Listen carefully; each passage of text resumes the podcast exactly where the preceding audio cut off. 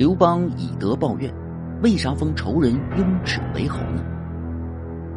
为了刘氏天下的长治久安呢，刘邦啊不仅听取了陆贾的西语谏言，还让萧何呢做了汉律九章，韩信整治兵法，张苍定章程，叔孙通治礼仪。新语中这样记载：天下既定，命萧何赐律令，韩信申军法，张苍定章程，叔孙通治礼仪，陆贾造新语。这样一来啊，初建王朝时的混乱逐渐消失了，一切呢都变得井井有条起来，汉王朝啊开始走上了正轨。但在和谐的表面下呀，总有一些不合调的声音。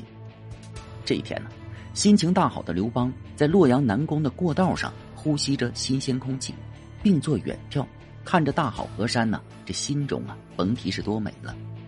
除此之外啊。他又看见武将们三五成群的坐在落水旁的沙滩上窃窃私语，而且说话的神情啊，显得是既紧张又怪异。这些武将们呢，平时说话都像打雷一样，恨不得让全世界的人都能听到他们说话的声音。这如今干嘛要窃窃私语呢？这是怎么回事呢？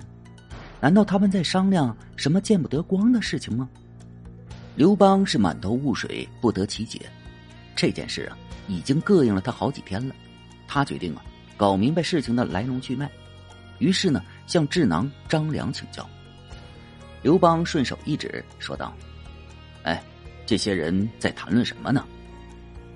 张良坦率的说：“啊，陛下不知道吗？他们在商量谋反呢。”刘邦一听，大吃一惊啊！哦，会有这样的事情？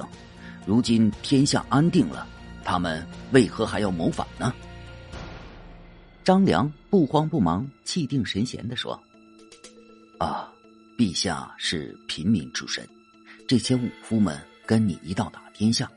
现在陛下贵为天子，虽然封赏了二十多位大功臣，但封赏一直未能全部到位呀。天下的土地就那么多，这些人呢。”担心爵位不够封赏，又猜测你是惦记他们以前所犯的过错，将要收拾他们，所以啊，聚在一起商量谋反呢。这见过危言耸听的人，但能做到这种程度的人却是非常罕见。张良呢，就差说世界末日就要来了，咱们呢都活不了了。其实啊，大家呢等着被封赏啊，有些不耐烦了。聚在了一起，发发牢骚，骂骂老板是有的，但是说要造反呢，恐怕是子虚乌有的事情。张良添油加醋的目的啊，现在已经无法考证，但他的这番话呢，着实的让刘邦啊吃惊不小。方寸大乱的刘邦啊，忧心忡忡的向张良请教对策。看到刘邦被自己牵着走，张良很是高兴，继续扮演着主角的角色。认真的说：“陛下平时最憎恨谁？而这个人又是群臣都知道的呢？”刘邦啊，想都没想就说：“呃，雍齿。这是为何呀？因为啊，这雍齿呢曾背叛过刘邦，投奔到魏国的魏豹那儿。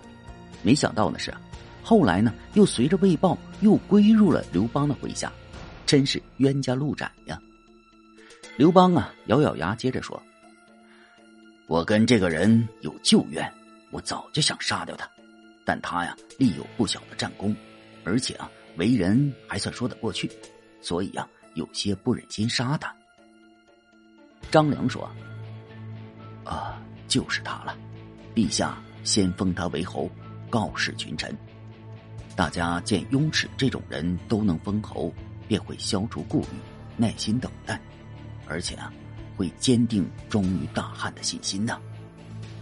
于是啊，刘邦封雍齿为十方侯，也就是今四川省十方市雍城，十亿两千五百户。接着还宴请功臣，群臣呢个个都是喜出望外。毕竟啊，刘邦与雍齿的仇恨比任何人都大，有如此深仇的人都能被封侯，那么其他人呢，自然也会被封。只不过是啊时间早晚的问题。于是啊，大家都踏实了，开始感谢上天，让自己遇到了一位不计前嫌的好领导。再看被封侯的雍齿啊，好像平地蒸发了一样，既不出来解释，也没有见他拜谢受封之恩。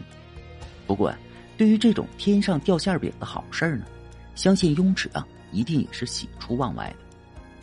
再看刘邦啊，他虽然是为了稳定军心而封赏雍齿，但他能做到以德报怨这一点已经很不容易了。这说明啊，他有宽广的胸怀，值得我们好好效仿。